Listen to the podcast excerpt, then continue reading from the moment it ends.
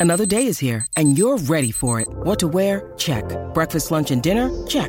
Planning for what's next and how to save for it? That's where Bank of America can help. For your financial to-dos, Bank of America has experts ready to help get you closer to your goals. Get started at one of our local financial centers or 24-7 in our mobile banking app. Find a location near you at bankofamerica.com slash talk to us. What would you like the power to do?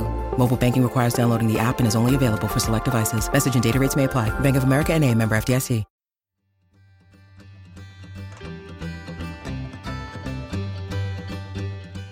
Welcome to As a Woman, Fertility Hormones and Beyond. I'm your host, Dr. Natalie Crawford, and I am a board certified OBGYN and fertility physician, and also co founder of Fora Fertility in Austin, Texas. Each week on this podcast, I discuss health and fertility and how they relate to your true self. Become a part of the community of collaboration that amplifies others as a woman. I hope you enjoy the episode.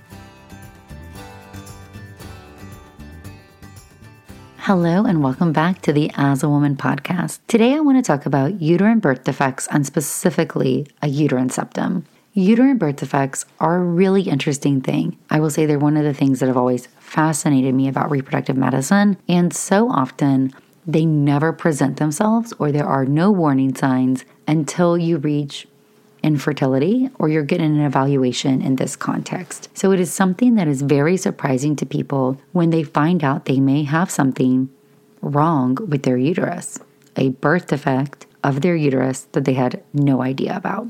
Before we dive into the specifics about the different types of uterine birth defects, a uterine septum, the procedure to fix it, and things to think about, I do want to talk about this week's fertility in the news. So, this week, Paris Hilton came out and told us that she recently welcomed a baby with a gestational carrier or a surrogate. So I know in these fertility in the news segments, I'll often talk about celebrities and their own journeys. And I just want to say number one, thank you to anybody who is a public figure who talks about their own fertility struggles.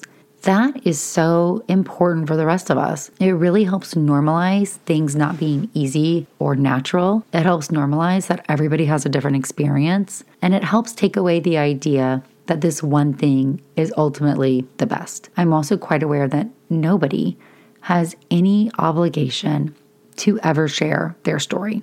They do not have to. And so the fact that they do is just something that allows us to learn and take away common things. And one thing I love is to be able to use these opportunities to talk about other moments. So we don't know why Paris Hilton needed to use a surrogate. She has not told us. And it's not our business. And this brings up a point about another recent celebrity. Priyanka Chopra said that she and Nick Jonas also used a gestational carrier to conceive and to welcome their daughter into the world. Now, the reason why this is interesting is she recently came back out and had to say or felt compelled to say that she needed to use a carrier because it was a necessary step because of medical complications. She was accused, people were saying that she was outsourcing her pregnancy or renting a womb because of vanity or she didn't want to be pregnant or have the physical changes that come with being pregnant. And she outright said, I'm so grateful that I was in a position where I could do this. Our surrogate was generous, kind, lovely, funny, and she took care of this precious gift for us. And touching on the impact about the comments of her pregnancy, she said, I've had to develop a tough hide when people talk about me,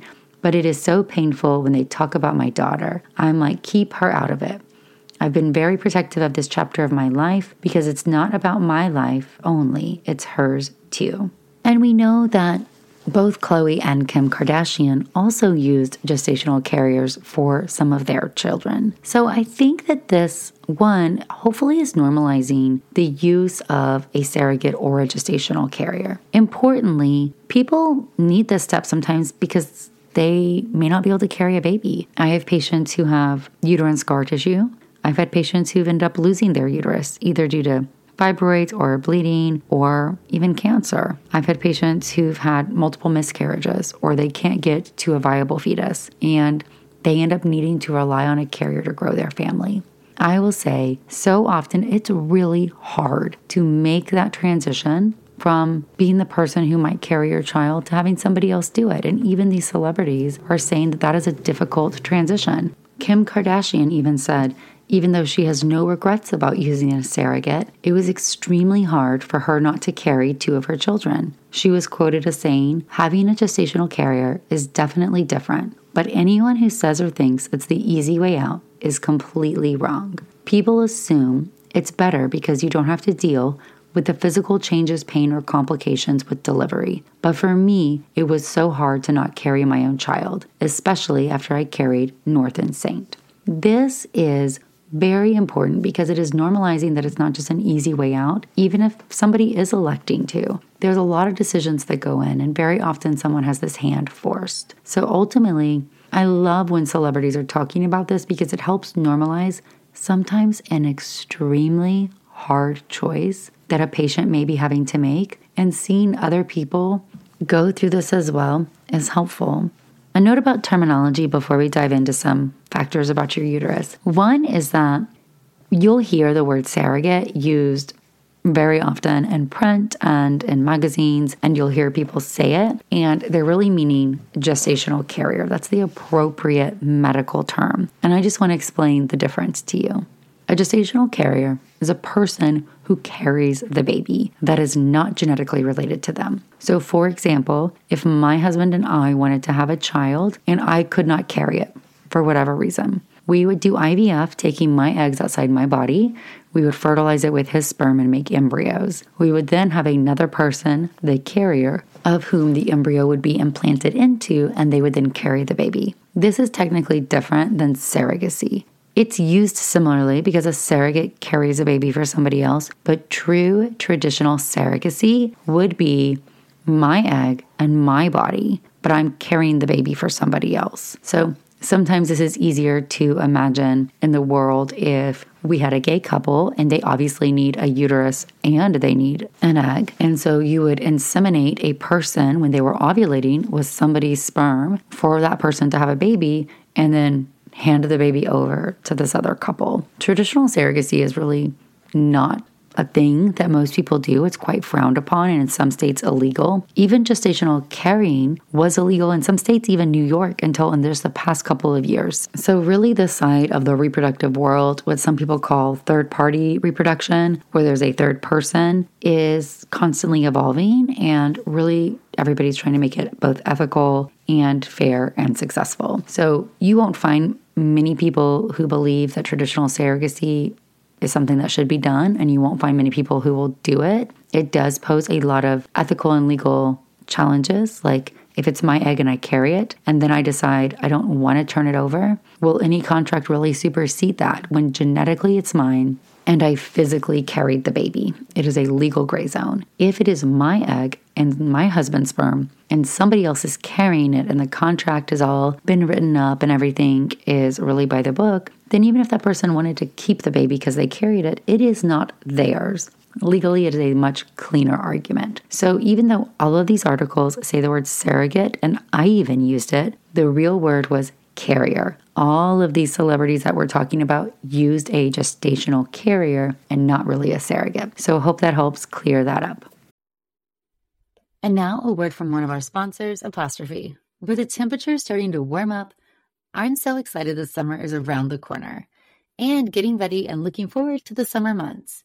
But I know that when I'm outside enjoying nature, I need to pick up supplies to prepare myself for summer adventures. And if you want to get your skin glowing in time for summer, it's time for you to get started with Apostrophe, who is sponsoring this episode. Apostrophe's goal is to help you feel confident in your own skin. So, whether you're dealing with breakouts, signs of aging, or acne scarring, Apostrophe will help you love the skin you're in. I personally love that you get access to an expert dermatology team, a tailored treatment plan. It's simple to sign up for your first visit, and there is no in person appointment or trip to the pharmacy needed. We have a special deal for our audience. Get your first visit for only $5 at apostrophe.com slash AAW when you use our code AAW. That's a savings of $15. This code is only available to our listeners. To get started, just go to apostrophe.com slash AAW and click Get Started. Then use the code AAW at signup and you'll get your first visit for only $5. Thank you, Apostrophe, for sponsoring this episode. And now a word from one of our sponsors, Quince. The weather's getting warmer, so it's time to say goodbye to jackets and sweaters and hello to shorts and tees. I wanted to update my wardrobe for the long haul without spending a fortune, and luckily I found Quince. Now I've got a lineup of timeless pieces that keep me looking effortlessly chic year after year. The best part is that Quince items are priced 50 to 80% less than similar brands, but Quince partners directly with top factories, cutting out the cost of the middleman, passing the saving to us, and only working with factories that use safe, ethical, and responsible manufacturing practices. I personally cannot wait to wear my cute tan linen set this summer. So it's your turn to get warm weather ready with Quince. Go to quince.com slash AAW for free shipping on your order and 365 day returns. That's Q-U-I-N-C-E dot com slash AAW to get free shipping and 365 day returns. Quince.com slash AAW. Thank you, Quince. So let's dive into the uterus. The uterus is completely fascinating. So the uterus starts out as these buds inside your body, and there's actually two of them.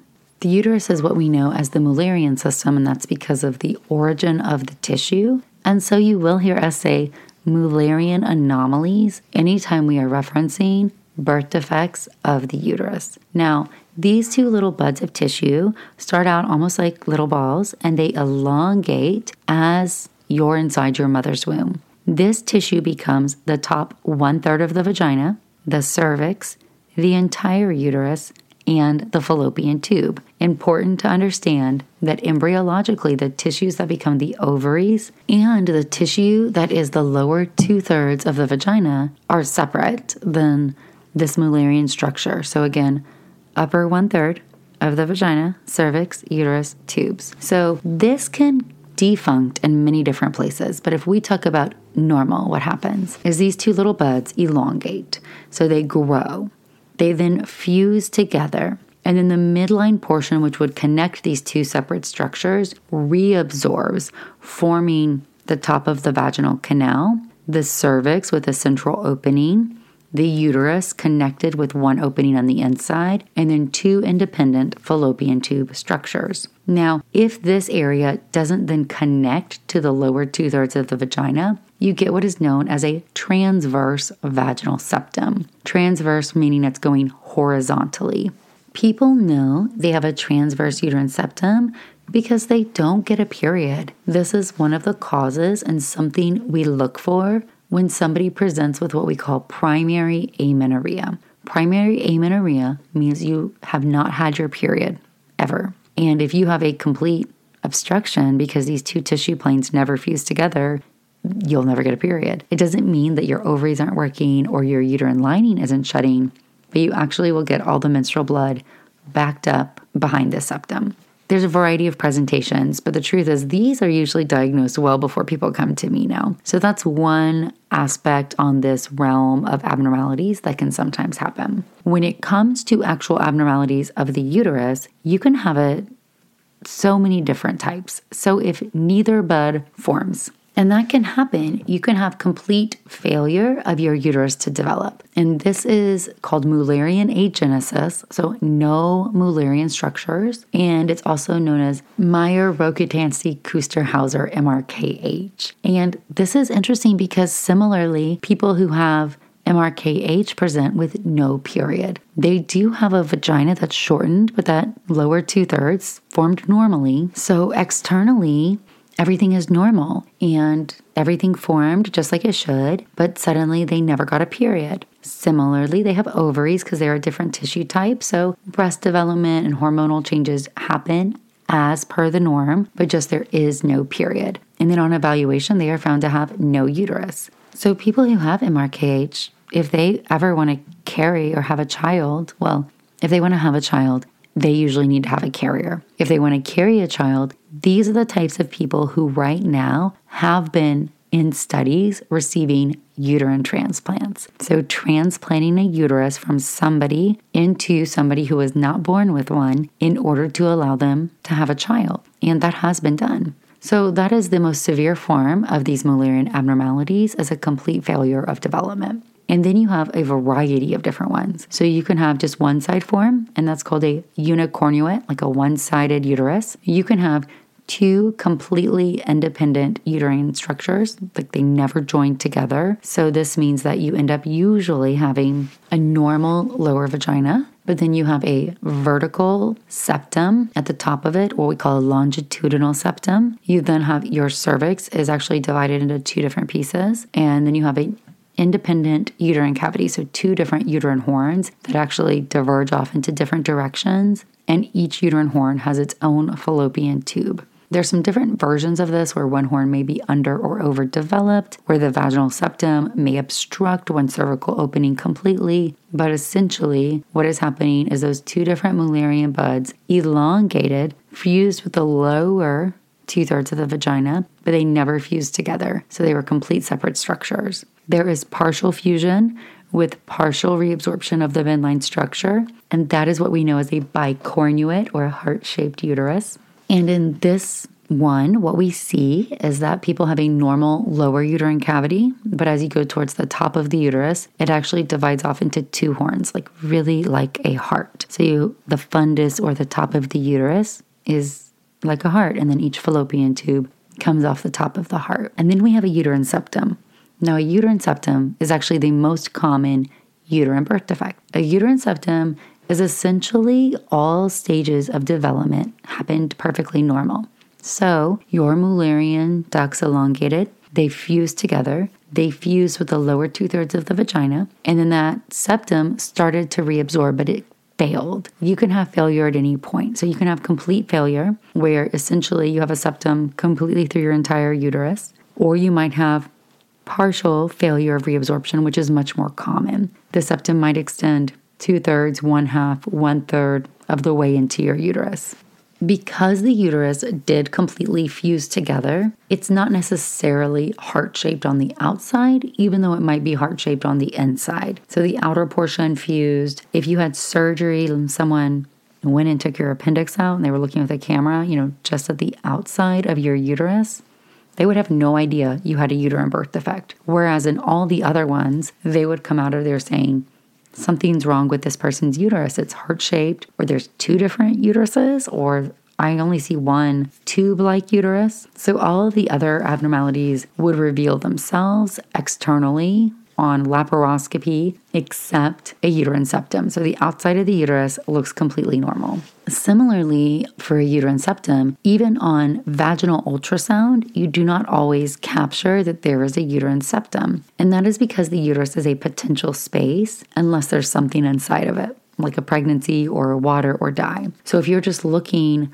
vaginally, you might not notice a septum. I will say if you're looking at the uterus at the right time of the cycle, specifically when the lining is nice and thick, you very often can see a septum on vaginal ultrasound, but sometimes it looks normal. And that's not the case for bicornuate and didelphys and unicornuate. Usually, those also can be caught on just vaginal ultrasound because the entire structure of the uterus looks abnormal. All right, well, let's talk about a uterine septum just a little bit more. So, a uterine septum, as I said, is the most common type of uterine abnormality in the general population. And this is a little bit hard because not everybody goes and gets an ultrasound of their uterus to know if they have a septum it appears that the prevalence of having a uterine septum is going to be about 2% of the overall population. However, when you look at the population of people who are reproductive age and who have infertility, it appears that the incidence is even higher, up to 20% or more of patients who seek care for infertility. Now, if you have endometriosis or pelvic pain, it does appear that the incidence is even higher, up to 30 to 40%. We've long known that Mullerian anomalies are associated with an increased prevalence of endometriosis. Of course, endometriosis is a very complex disease. I have content on that if you want to learn more about it. But the take home message is that endo is when your body has a reaction to endometrial like tissue that is outside the uterus. We do think that in patients with Mullerian anomalies, the reason why we see a higher incidence of endometriosis is because since the uterus is abnormally shaped, there is higher backflow or dysfunction of menstrual bleeding. And if we just think about the uterus in its normal shape, those contractions are allowing us to have menstrual blood shed primarily through the vagina. And if there are adhesive bands or areas that are avascular or the uterus is just misshapen, it might contract abnormally, therefore predispose blood or menstrual products to go through the fallopian tubes and cause what we know as retrograde menstruation, which is not the sole cause of endometriosis, but definitely something we think contributes. And the higher incidence of endo in patients who do have uterine septums does support this idea. So, overall, uterine septums are diagnosed higher in a patient population with infertility. I want you to think about the septum being an avascular piece of tissue because it was that connecting band. So it does not have the same blood supply that the rest of the uterus does. And this can cause problems. Primarily, it can cause miscarriage. And this is really easy to visualize because if a pregnancy is entering into the uterus, it is coming in through the fallopian tubes. Remember that egg and sperm meet in the fallopian tube, and that is where fertilization takes place. That embryo then grows and develops in the fallopian tube and enters that uterine cavity five to six days later, where it is looking for somewhere to implant. And now, a word from one of our sponsors, Ritual. Did you know that women were excluded from clinical research policy by federal law until 1993? But women belong in scientific research. They're essential, and Ritual knows this. I choose Ritual Multivitamin every day because it is easy to take, and I know that I am getting high quality and traceable ingredients in a clean and bioavailable forms. In fact, Ritual conducted a university led human clinical trial for their Essential for Women 18 Plus multivitamin to assess its efficacy, and the results showed increase in vitamin D levels by 43% and omega 3 DHA levels by 41% in just 12 weeks. No My Shady Business. Rituals Essential for Women 18 Plus is a multivitamin that you can actually trust. Get 25% off your first month at ritual.com slash AAW. Start Ritual or add Essential for Women 18 Plus to your subscription today. That's ritual.com slash AAW for 25% off. Thank you, Ritual. Now, normally the uterus is like an inverted triangle, so it has its choice of the walls on where to implant. But if there is a piece of tissue dangling inside the uterus, just hanging out there, that is going to be very attractive because the embryo is essentially going to bump into it. When it tries to implant into this avascular tissue, there is not enough blood supply. This is avascular. It does not have what a placenta needs. And so you get pregnant. The pregnancy begins to implant. You get a positive pregnancy test. And so in people who have a uterine septum, the incidence of miscarriage can be up to 80% of pregnancies. And often this is how people find out they have a septum. They are being evaluated for miscarriage. The old school train of thought was that one, a septum causes miscarriage, not infertility. You and I can argue if we think miscarriages contribute to infertility because I sure think they do. But a septum causes miscarriage. It is something that doesn't have to be removed unless somebody's experiencing miscarriage. So, if found incidentally, perhaps it does not need to be removed.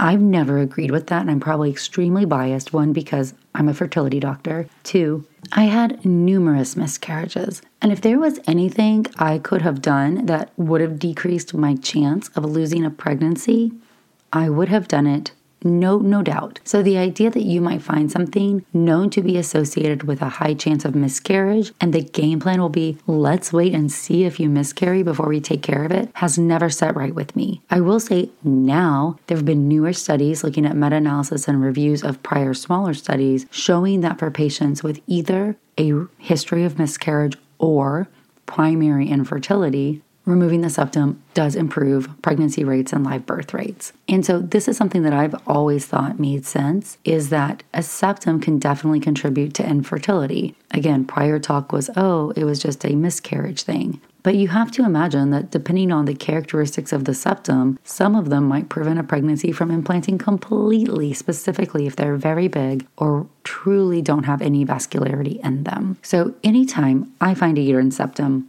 I recommend removing it. I wouldn't do an embryo transfer into somebody who had one. Like if you declined having it resected, I would wish you all the best. And where can I send your records? Because the data there to me is very clear on what the right choice is. I will say there's no randomized controlled trial, which of course is the gold standard study. There actually is one going on right now, so we will see what the results of it show. But as of this moment, if you have a septum, I'm going to want to remove it. So, what does removing a septum look like? It's what we call a hysteroscopic septum resection or a metroplasty. This is actually the only type of Mullerian anomaly that we actually recommend repairing, even though some of the other ones can be associated with increased risk of preterm birth, pregnancy loss, or need for C section, largely because of abnormal positioning of the baby inside the uterus. Those we don't always recommend removing because you might not get a better outcome. But because the septum is avascular and the rest of the uterus is very intact, this is actually one of my favorite procedures. So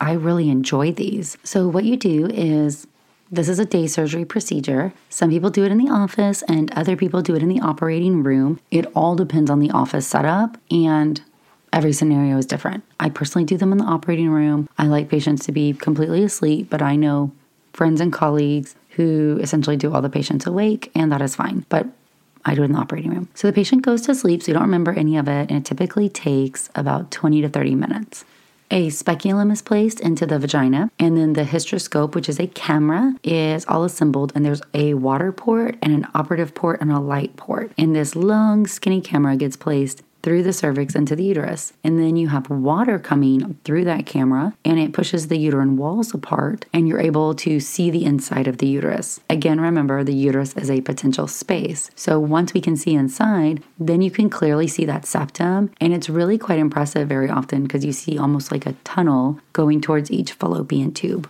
You then will take little tiny microscopic scissors and you will place them through this operative port and while you watch it on the camera, you'll just take these little cuts these little tiny cuts, these little snips with these what we call cold scissors, meaning there's no cautery, there's no heat, there's no burning, there's nothing like that, just tiny scissors. And we are cutting that septum up to the level of where the fallopian tubes are, essentially just removing that avascular piece. And it doesn't bleed while you're cutting it, it's this white avascular tissue. So you're cutting it up to the level of the blood vessels until it starts to bleed a little. That's how you know you're getting to the good tissue. And you want to make sure it's even and then once you've cut up to that level and you see some blood vessels, you're done. That's the procedure. Afterward, I was trained that when you go and you cut on the uterus, there's always the potential for scar tissue. So I'm a strong believer in trying to prevent scar inside the uterus anytime you operate there. So I usually place a uterine balloon, which just keeps the uterine walls apart. And then I place patients on estrogen and antibiotics. Estrogen encourages growth of the uterine lining. So we're encouraging that endometrium to grow over that area where we just cut. And think of the endometrium like silky smooth. It's not going to scar if we can get that to grow over. Antibiotics are also going to prevent infection, and we very frequently use doxycycline, which has some anti inflammatory properties, and then use progesterone to have a coordinated bleed, and then follow up with a saline sonogram, ultrasound with water in the office to make sure the septum is completely gone. That little balloon stays inside the uterus for about a week, and then you take it out. It feels like a plastic tampon that is inside your uterus with the tail part hanging out in your vagina. I know it's strange, it does cause some cramping, but it is important. Now, no surgery is going to be without risks, and this is why I really think it's important to make sure that you're doing this with somebody who is really comfortable with uterine surgery. And that might be your regular OBGYN, depending on where you live, may do a ton of these. It might be a fertility doctor like me. I will tell you we're the original experts on inside the uterus surgery because we really want to get it perfect for that embryo to go in. And now some minimally invasive gynecologic surgeons are also becoming very familiar with complex intrauterine surgery as well as laparoscopy. So you're going to have to ask your doctor, or depends on who you see, and your fertility doctor, if you have one, probably is going to be a good resource if either they do it or who they trust to do this surgery. It's my favorite surgery, so I'm not sending you anywhere else. When we talk about the risks of the procedure, the most common are going to be failure to get the entire septum. So maybe there's some residual, so needing a second surgery. There could be a risk of scar tissue, as we already said. So you take out a septum, but then you have some scar resulting. And then there could be something called uterine perforation, like cutting a hole in the top of the uterus. This can happen either upon placement of the camera or if somebody dilates the cervix, which I don't do anymore, but some people are trained to dilate open the cervix before they put the camera in. And that's a dangerous time because you can't see the uterus, you're just going off feel. But because in the surgery there really is typically no heat or anything involved, if you did run into the circumstance where a hole was poked inside the uterus, typically it will heal up just fine, but that is a risk. So, very experienced hands are going to be necessary because the more you operate on a uterus, the more you understand the boundaries and when to stop. Now, after a septum resection, once it's all healed, your chance of miscarriage is going back down to your age related normal for almost all patients. There are some exceptions where, like a complete septum, when it goes all the way through, might be a little bit harder. But that's excellent news. There is so often in reproductive medicine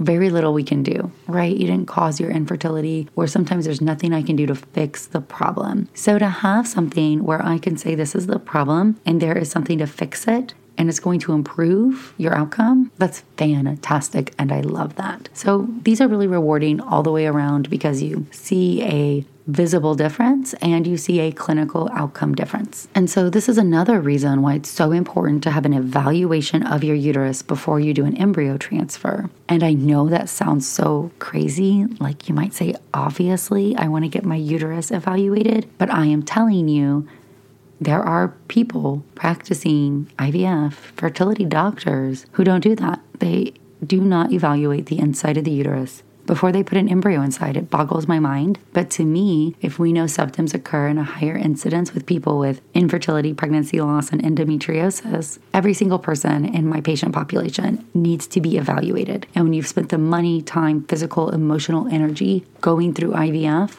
man, we got to do everything possible to give you the highest chance of success with that embryo. And last thing before I answer some questions is that not everybody who has a septum has to go on to have IVF. I know I've said it a couple times, but just for clarity's sake, if I have a patient and everything else is normal and we do a septum repair. Sometimes we will give them a length of time to try to get pregnant naturally, depending on their clinical circumstance. So, definitely important to have a discussion with your doctor about your age, your family planning goals, and what you want to do next. All right, well, I'm going to answer some of your questions. This is for fertility's sake, our weekly Q&A. As a reminder, we're going to be doing more episodes answering the voicemail. So the As Woman voicemail, you can call 657-229-3672 and leave a message. We'll do episodes answering your questions and playing your voicemails and that's a really good way to get your question asked because you can also ask a question on Mondays on Instagram at Natalie Crawford MD. But I get tons of questions and we pull the best we can or the most common, but we do not get as many voicemails. So again, 657 229 3672 is the number, and we look forward to hearing your questions. So if we dive into some of the questions, all right, not ovulating on letrozole or Clomid, why is there another alternative? So letrozole and Clomid are both oral ovulation induction agents. If we think about how ovulation occurs, the brain sends out FSH, which is follicle stimulating hormone. FSH works to tell the ovary to grow a follicle or an egg because there's one egg inside each follicle. Now, FSH is the hormone made from the pituitary gland. And so letrozole and Clomid both work to tell the brain to send out more FSH. Clomid binds to estrogen receptors on the brain, and estrogen is the signal that tells the brain to release FSH when it's low. So if Clomid fills up the estrogen receptors, the brain thinks there is no estrogen and it sends out more FSH. Letrozole works similarly, but it decreases estrogen in the bloodstream. So, to both of these, the pituitary gland must work to send out FSH. So, one common reason for not responding is inappropriate use in patients who are not ovulating because they actually have functional hypothalamic amenorrhea, meaning their brain, their hypothalamus, and their pituitary gland are not making hormones appropriately. This is due to weight loss, caloric restriction, stress, eating disorders, overexercise, chronic disease, or more. So, in FHA, you have to actually give somebody FSH to get them to ovulate. Another and more common reason is refractory PCOS. If we think about PCOS, we're telling the brain to send out FSH, but it's not a strong enough signal with either of these medications to get the ovary to respond because there's so many follicles that this FSH then gets diluted, is the easiest way to think about it. You can also try to give FSH in this circumstance. Of course, FSH is what we give with IVF, and sometimes it's not safe to do it for ovulation induction because it has a potential to get so many eggs recruited, not just the one you are trying to get with ovulation induction. So it's really going to depend on your circumstance. So you might hear that refractory to oral ovulation induction agents like Clomid and Letrozole, your next option might be to move on to IVF. All right, does DOR, which is diminished ovarian reserve, always end up using donated eggs? No hope for IVF with your own eggs? Absolutely not. I this one's going to get me all fired up because I actually see patients probably every week who have low ovarian reserves. They don't have many eggs, who are essentially paternalistically told that they have no options to get pregnant with their own eggs and that they need to go on to use donor eggs. And we've gotten a lot of them pregnant. It is not an easy road, so I'm not going to act like it's rainbows and unicorns, but having low ovarian reserve means you have fewer eggs. It does not reflect the quality of the eggs. So, one, if you're young with low ovarian reserve, absolutely still an option, really almost no matter how low your AMH is. As you get older and you have a lower percentage that's genetically normal, it doesn't mean that it's not an option, especially if there's some other reason. If you have tubal factor or male factor, you might need IVF. You just might need more cycles in order to find the embryo that is genetically normal. And so that is something to really carefully talk to your team about. But if you do not feel ready for donor egg, do not let somebody push you in it. Somebody might not be wrong, and I will tell patients this.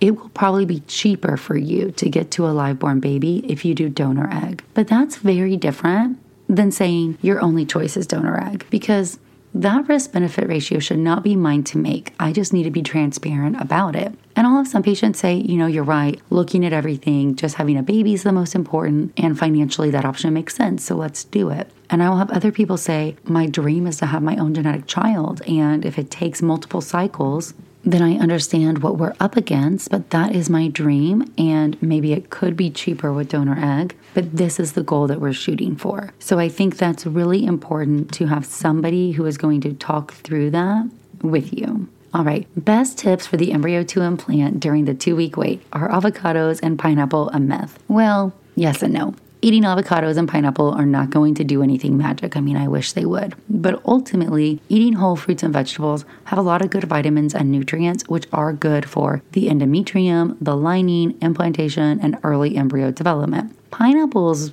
have become a thing because they do contain something called bromelain. And bromelain, so the core of the pineapple, the inside part, has been thought to be a mild anticoagulant like aspirin. So the hypothesis is that if you eat a pineapple core, you're increasing the bromelain and then your blood will be a little bit thinner and that might help the embryo as that placenta is trying to latch into your own blood supply.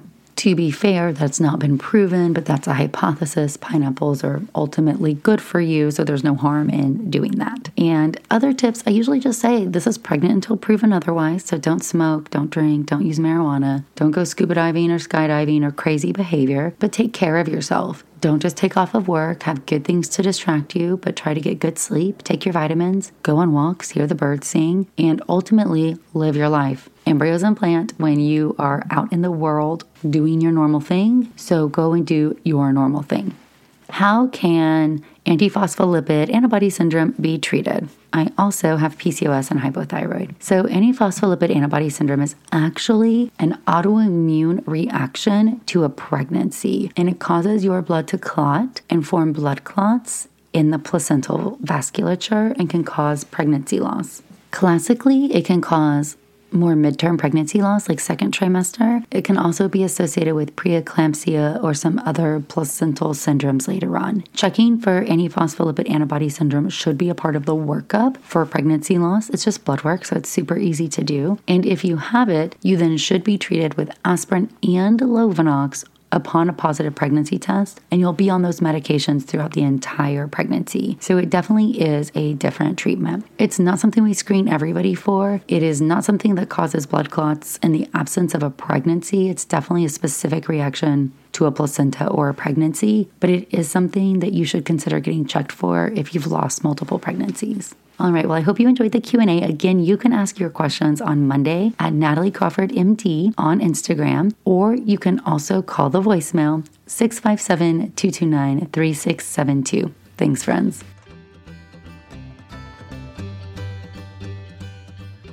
Thank you all for listening to As a Woman. It would mean so much if you could rate, review, and follow the podcast to be notified of new episodes every Sunday. I hope you learned something new and I hope you share it with someone in your life. Be sure to follow along on Instagram at Natalie Crawford MD and check out the YouTube channel Natalie Crawford MD. If you're interested in becoming a patient, you can also follow Fora Fertility. I'm so thrilled to have you here, part of the community that amplifies others as a woman.